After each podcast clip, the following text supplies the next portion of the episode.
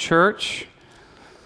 Hope you all had wonderful Thanksgiving, and looks like many of us are still recovering from Thanksgiving, maybe laid up in bed. I'm not sure, but glad you guys made it uh, this morning. And uh, again, it's my honor and privilege to share with you God's Word today. We're continuing in our series in the book of Ephesians uh, titled Who Are We? Uh, we're going to be jumping in in the middle of chapter 2. Uh, I invite you, if you're able, to stand now for the reading of God's Word. This is Ephesians 2, verses 11 through 22. Paul says, Therefore, remember that at one time you Gentiles in the flesh, called the uncircumcision, by what is called the circumcision, which is made in the flesh by hands, Remember that you were at that time separated from Christ, alienated from the commonwealth of Israel, and strangers to the covenants of promise, having no hope and without God in the world. But now, in Christ, you who once were far off have been brought near by the blood of Christ.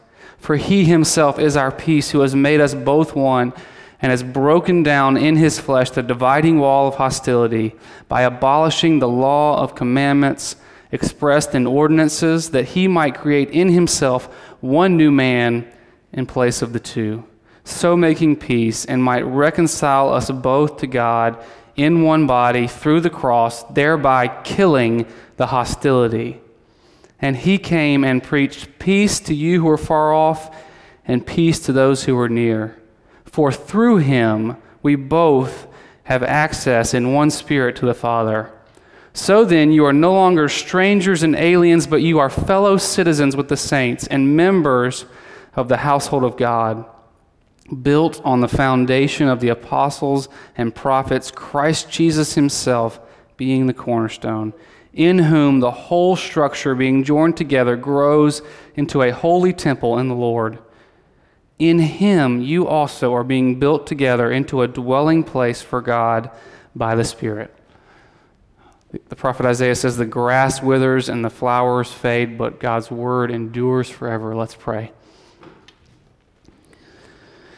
Father, we come now to your word that you might speak to us, that you might touch our hearts, transform our minds, that we might leave here different because we encountered you the living God. God, I pray for myself and for each person in this room that we would have eyes to hear, eyes to see, ears to hear, and hearts to understand. In Jesus' name, amen. You can be seated.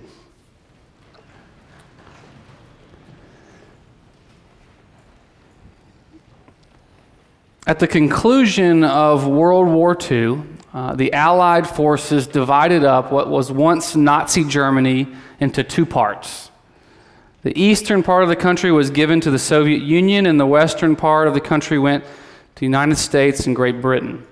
However, although the capital city of Berlin was located fully on the Soviet Union side, the city itself was likewise partitioned into East and West Berlin. It's a little European history for you guys in case you slept through that class. Uh, in 1961, the socialist East Germans recognized a big problem that was happening. Uh, see, everybody wanted to get out of East Germany. Um, there was a massive deportation taking place. East Germans were flooding over the border of West Germany. And in order to stop the bleeding of constant defection, the East Germans decided to build a wall. They built a concrete wall around the city of West Berlin. And the idea here was to contain these West Berlin people so they could no longer defect into West Germany. And the wall stood there as a constant reminder of this once unified and prosperous nation that was divided at its core. Our text this morning speaks about a wall, a wall that has existed in the people of God for thousands of years. A wall that tore the people of God apart and prevented unity and communion in the body of Christ. The people of Berlin experienced this, and uh, you guys know the rest of the story. On November 9th, 1989, shortly after President Reagan's famous speech, the East German Communist Party announced that the citizens of East Germany were now free to cross the border. And what is said, was reported, is that that very night the crowd swarmed the wall. They were flooding over the wall, and most of them simply climbed into freedom, but few of them actually brought hammers and picks. And they came and they began to chip away at the wall itself. You see, they were so wounded and hurt by this wall that they felt like not just did it need that the government need to announce that freedom was at hand, they actually needed to destroy the symbol. The wall needed to come down. Paul is speaking about here in this text about a wall that needs to come down. And, church, I, as we begin this sermon, I, I fear that this very same wall that Paul is referencing is slowly and subtly being rebuilt in the church today.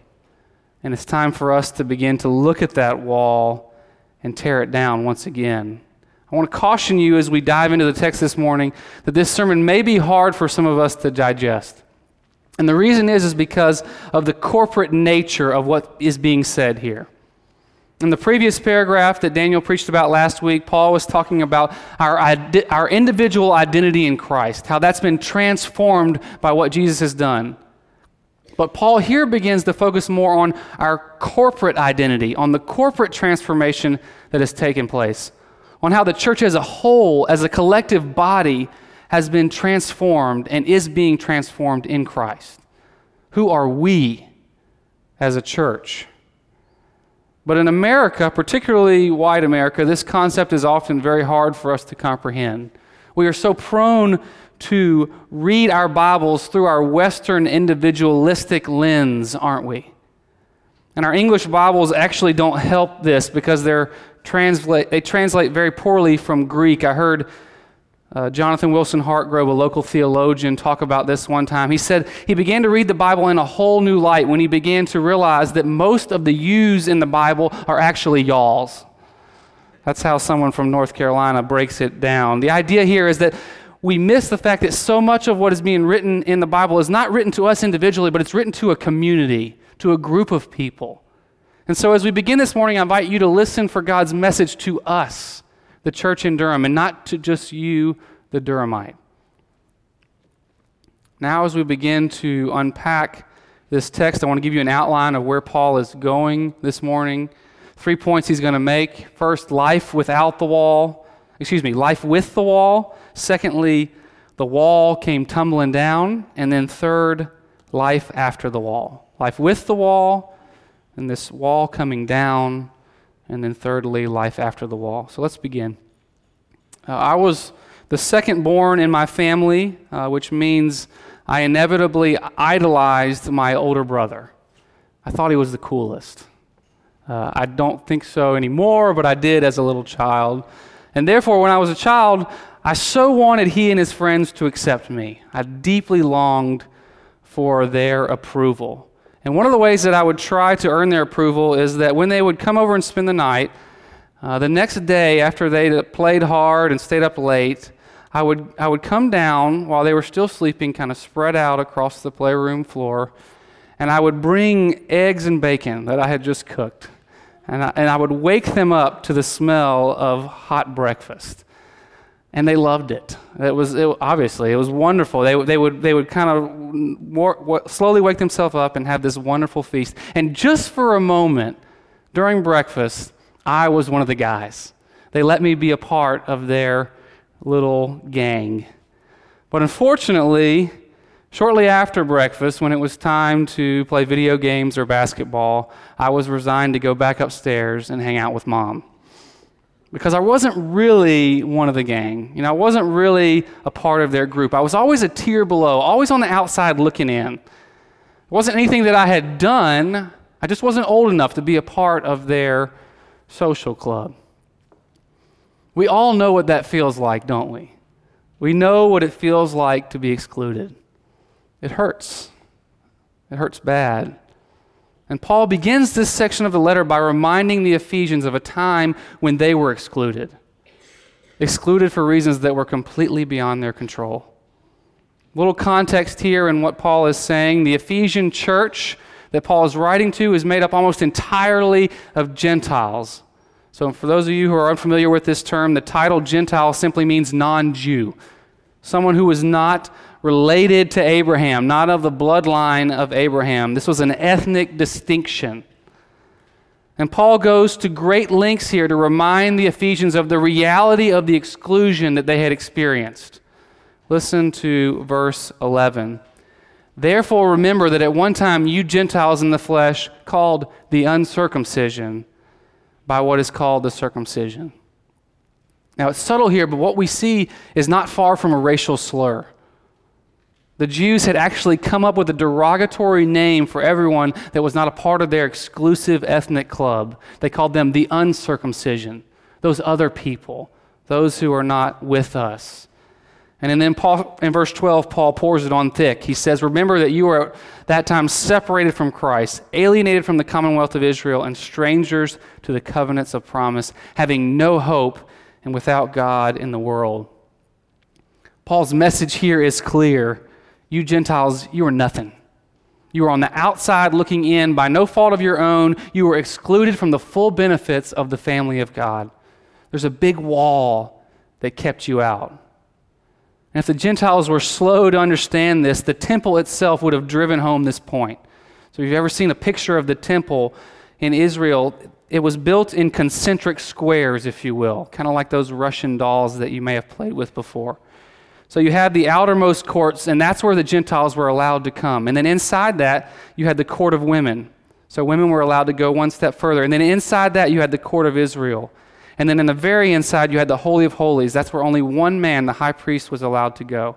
And so you see this picture of these walls that are built up that are preventing people from experiencing the deep riches of that community. Only one man actually experienced the full riches, but you've got these walls that reminded the Gentiles hey, you're not really a part of this group, you're not really in. And so Paul is reminding them of that. His point's clear, but the million dollar question is why does Paul feel the need to remind them of this reality? Why does he need to paint this picture of the, of the dark history of the Gentiles? And the answer is that Paul knows that only by connecting with the hurt of exclusion will the Ephesians be able to understand and embrace this new corporate identity that Paul is about to reveal to them. They need to taste again what it felt like to be left out. Daniel and I have some friends who experienced uh, one of the most tragic things that can happen uh, to a couple a few years ago. Their three year old son died in his sleep. Uh, I honestly cannot imagine the agony that one would feel as a parent to experience something like that. Uh, and obviously, this is the kind of thing that you never get over, but one of the things that this couple does every year in order to seek to live in the midst of great pain is they go to a weekend to be with other parents that have lost children. And I remember the husband sharing this past year that he hates going. Every, every year when he's, it's time to go, he just can't even fathom going to this thing again because it's so hard to remember and reflect on what's happened. But then he and his wife, whenever they get back, they, re- they reflect on the fact that that was the most important year, important weekend of their year. And the reason why is because just for a few days, they actually got to spend some time with somebody who actually understood the depth of their pain. Someone who not just conceptually, but experientially knew what it was like to lose a child. Paul is pushing here that we need to remember what it's like to be excluded. He's telling the Ephesians, you have to feel that, experience what it's like to be excluded in order for your heart to be ready for this new corporate identity that I'm about to reveal. I don't know what your story is, but I know for me it's very easy for me to forget when I was excluded from the family of God. Some of you I know may have never known a time where you didn't know Jesus as your Lord and Savior. But I don't care what your story is, we as Christians, we have to allow ourselves to go there to remember and reflect on what life is like apart from Christ. To be excluded from this beautiful community and family that God has offered us. We have to feel that. Only then is our hearts ready for this new identity that Paul is about to make plain for us. We need to feel the plane of ex- exclusion so that we can begin to walk into our identity in Christ. Which brings us to our second point. The walls came tumbling down. Much like in verse 4 that Daniel referenced last week, here in verse 13 we have a dramatic shift in the text that hinges on two little words. Paul says, but now. Paul declares that Gentiles, your identity was not good. The situation was bad. You were outsiders, misfits, rejects, but now. But now there is a new identity for you as a group of people. And what's that new corporate identity? Look at verse 13.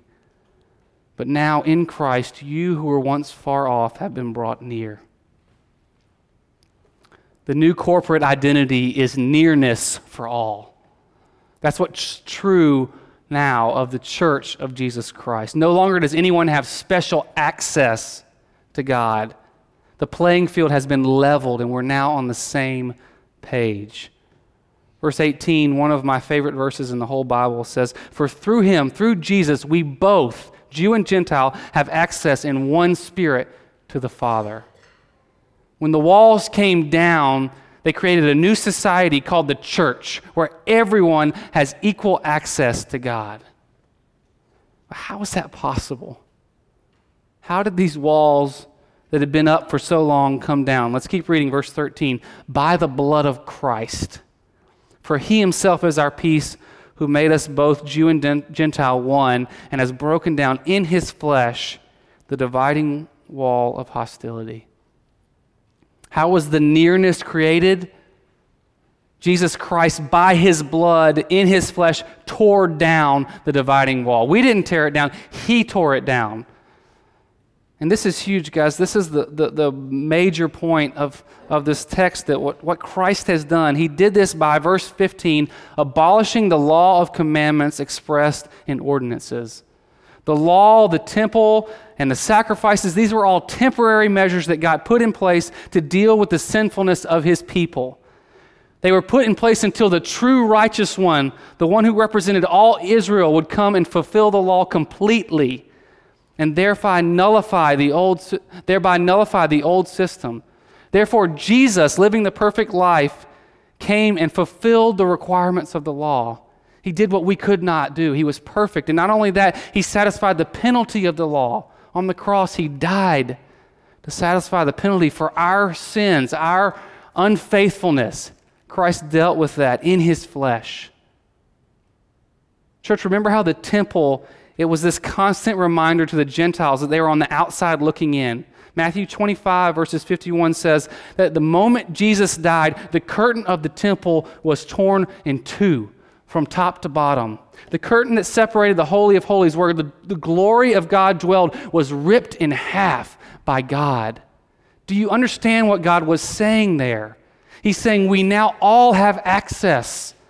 No longer is there this hierarchy, these tiers. He ripped the curtain said, You all can be with me, with God. That's what Christ did.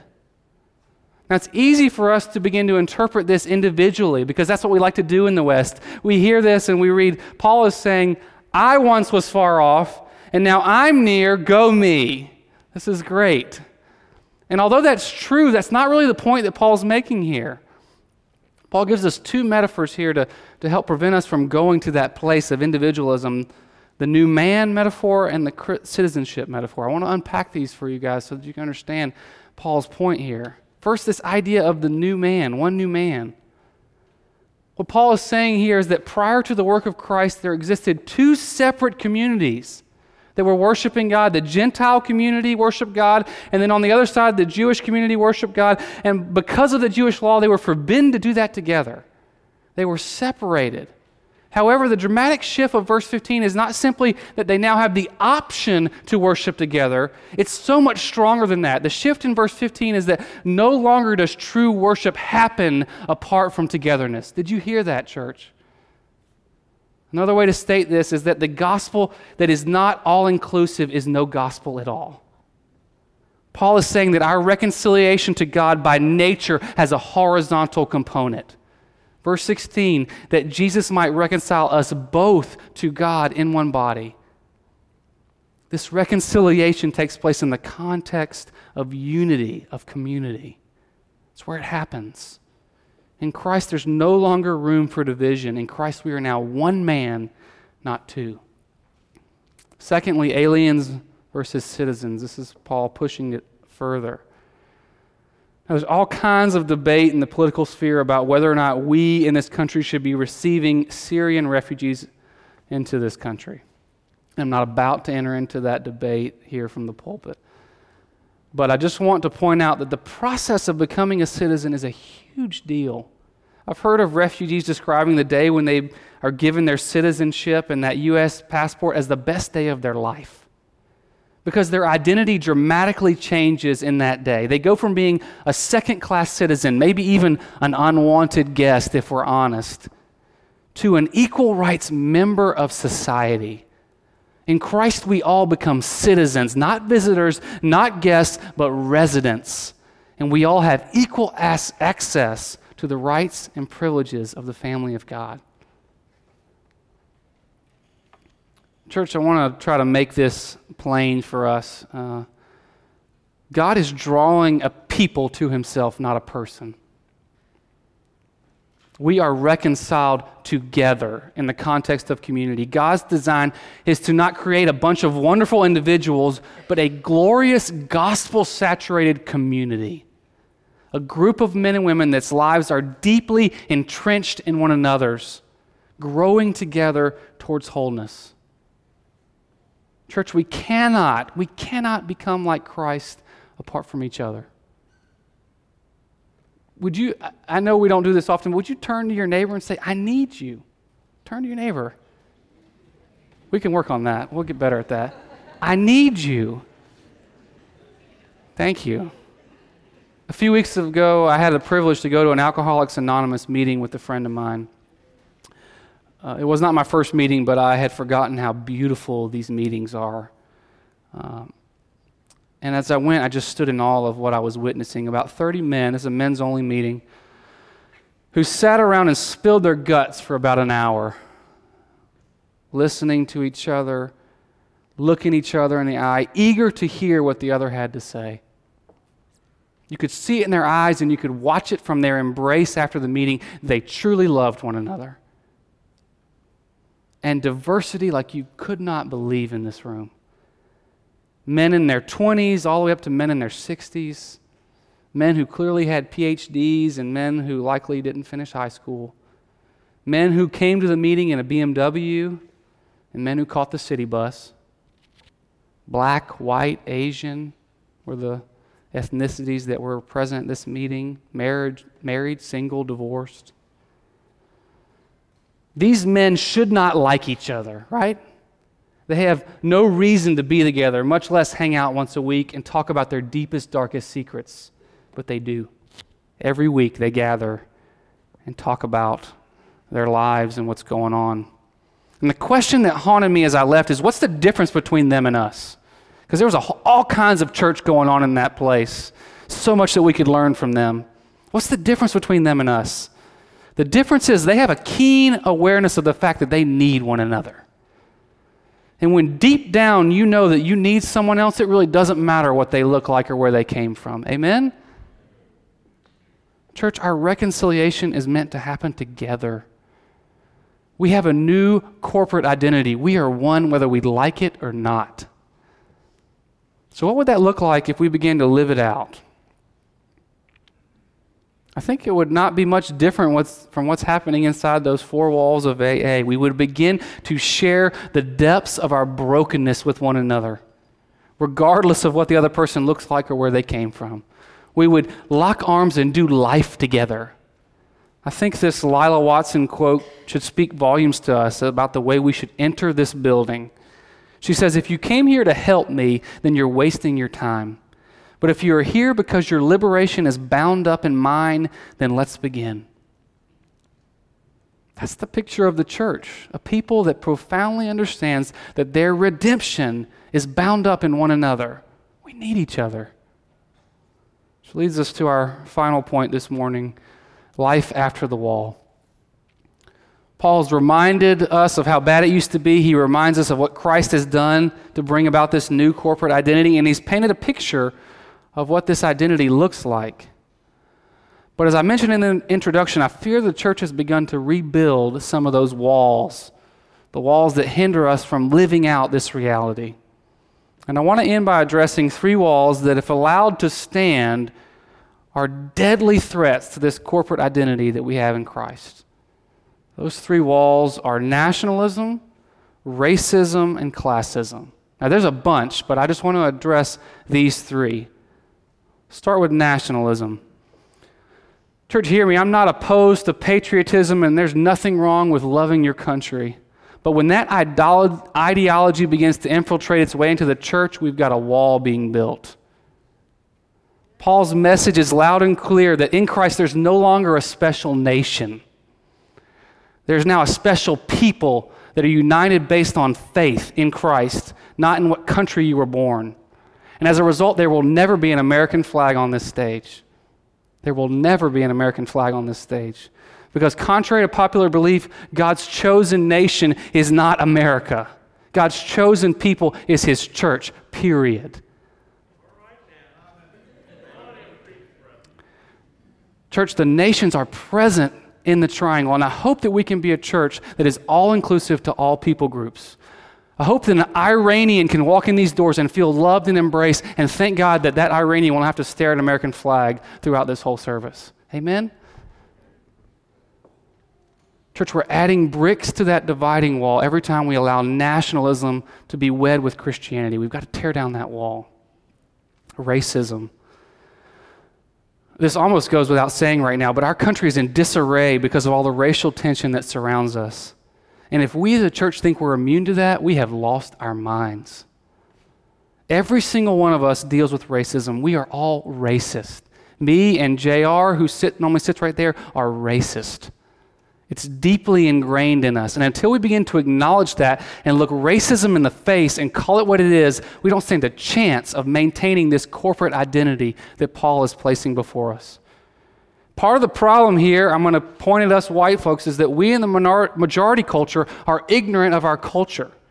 And we think that the way th- we do things is just the right way and not our cultural way or our cultural preference. The evidence of this is that I think most of us white people honestly believe that the way we do church here at Christ Central is simply the way the Bible ordains for us to do church and are completely unaware of the cultural and not biblical norms that are present each and every week at Christ Central. There are a lot of them. I challenge each of you white people to talk to some of our non white people about how they, do, they have historically done church and how it's different from the way we do church. I think you'll be amazed at how much difference is purely cultural rather than biblical. Church, we've got to become ethnically educated in order to recognize this wall so that we can tear it down. We've got to learn each other's culture, we've got to honor each other's culture so that we can become this one new man in the place of two. Lastly comes the threat of classism. Durham is in this very interesting space right now where it's growing in leaps and bounds. And almost all the new residents of Durham don't reflect the average medium income of historic Durham. That's, uh, that's just a fact. I'm, I'm not making a judgment there. The evidence of this is in this neighborhood right behind us over here. A few months ago, a developer out of Texas bought the whole neighborhood and immediately raised the rent by $200. As a result, almost all the residents are now looking for a new place to live. Okay? Now, that's just uh, economic climate change. It's happening. It's not news to any of us. But the important thing for us as the church is that in the midst of all this change, that we don't succumb to the subtle but deadly lure of classism. That we not begin to require people to dress a certain way or drive a certain car or tithe a certain amount to be fully incorporated into our church family. See, our culture says it's structured in a way that says if you are poor, you have no voice. If you don't have wealth, I don't want to hear it. Your thoughts and opinions don't matter. The greatest danger for us church, us as a church is that we begin to believe that. That we believe the only people that have voices are those that have wealth and status. We need to empower and listen to one another regardless of our socioeconomic status. Got to tear down that wall. Church, as we prepare to leave this morning, I want to leave us with this reminder of this warning that Paul is giving us. The walls have been they've been torn down. It's already happened. But in our brokenness, we're prone to build them back up. Because we love what's comfortable, what's familiar. We love doing life with people that are like us. It's hard and it's messy and it's uncomfortable to do it otherwise. But the point of Paul's message is that with this new community that's being built, it's a community without walls. There's no such thing as a church divided. If you desire to be a part of this thing called the church, you must be committed to reconciling with one another as we reconcile with God. Paul's final meta- metaphor is, our, is a picture that I want us to take home with us. Verse 19, Paul talks of a new building. And the idea here is it's one building, it's not a campus, it's not a city, it's one building. Jesus Christ is the cornerstone, the apostles and prophets is the foundation. We, God's people, are the bricks. We're being cemented together, interwoven and interlocked to form this magnificent holy temple. And the beauty of the building is that when it's built properly, it becomes a building fit for a king. Verse 22 In him you are also being built together into a dwelling place for God by the Spirit.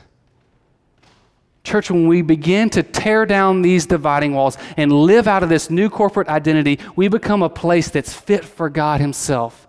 What verse 22 is saying is that God delights. He delights to dwell in a community like that. So, would we begin to be that community so that God would choose and delight to dwell with us and that this church would have a massive impact on this city and throughout the world? Amen? Let's pray. God, we are so far from this reality. We are so far from living this out.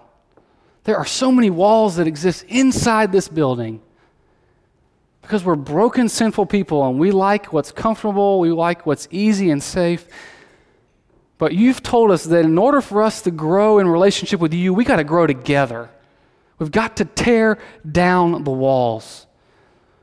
So, God, I pray that you would expose those walls in our hearts because they are so prevalent.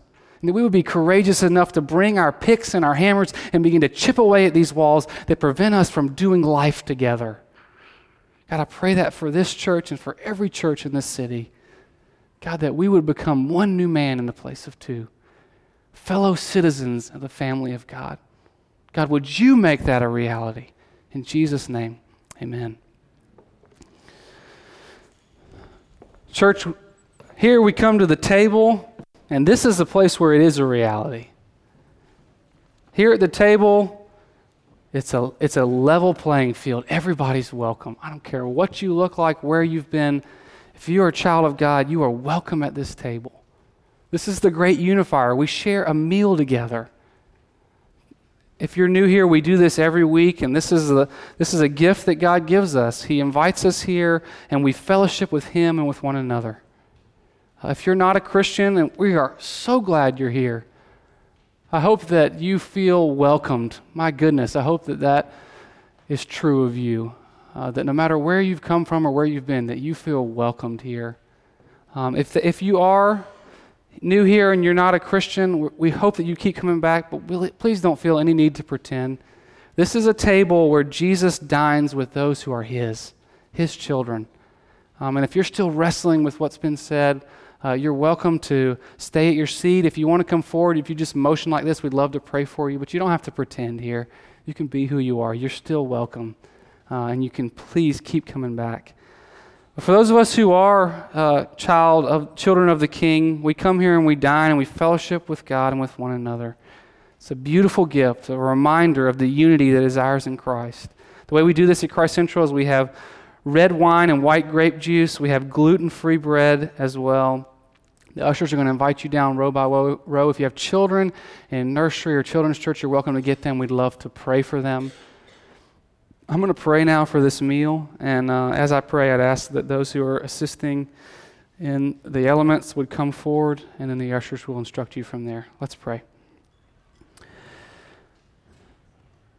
Father, I pray that as we come forward that we would taste the unity that is ours in, in your Son, Jesus. That we would experience the common bond that comes from us all being members of your family, one big family, messy, broken, but seeking to love each other and grow together. I pray that you would minister to us here this morning at your table and that we would leave here having connected with you and connected with each other. I pray these things in your Son's name. Amen.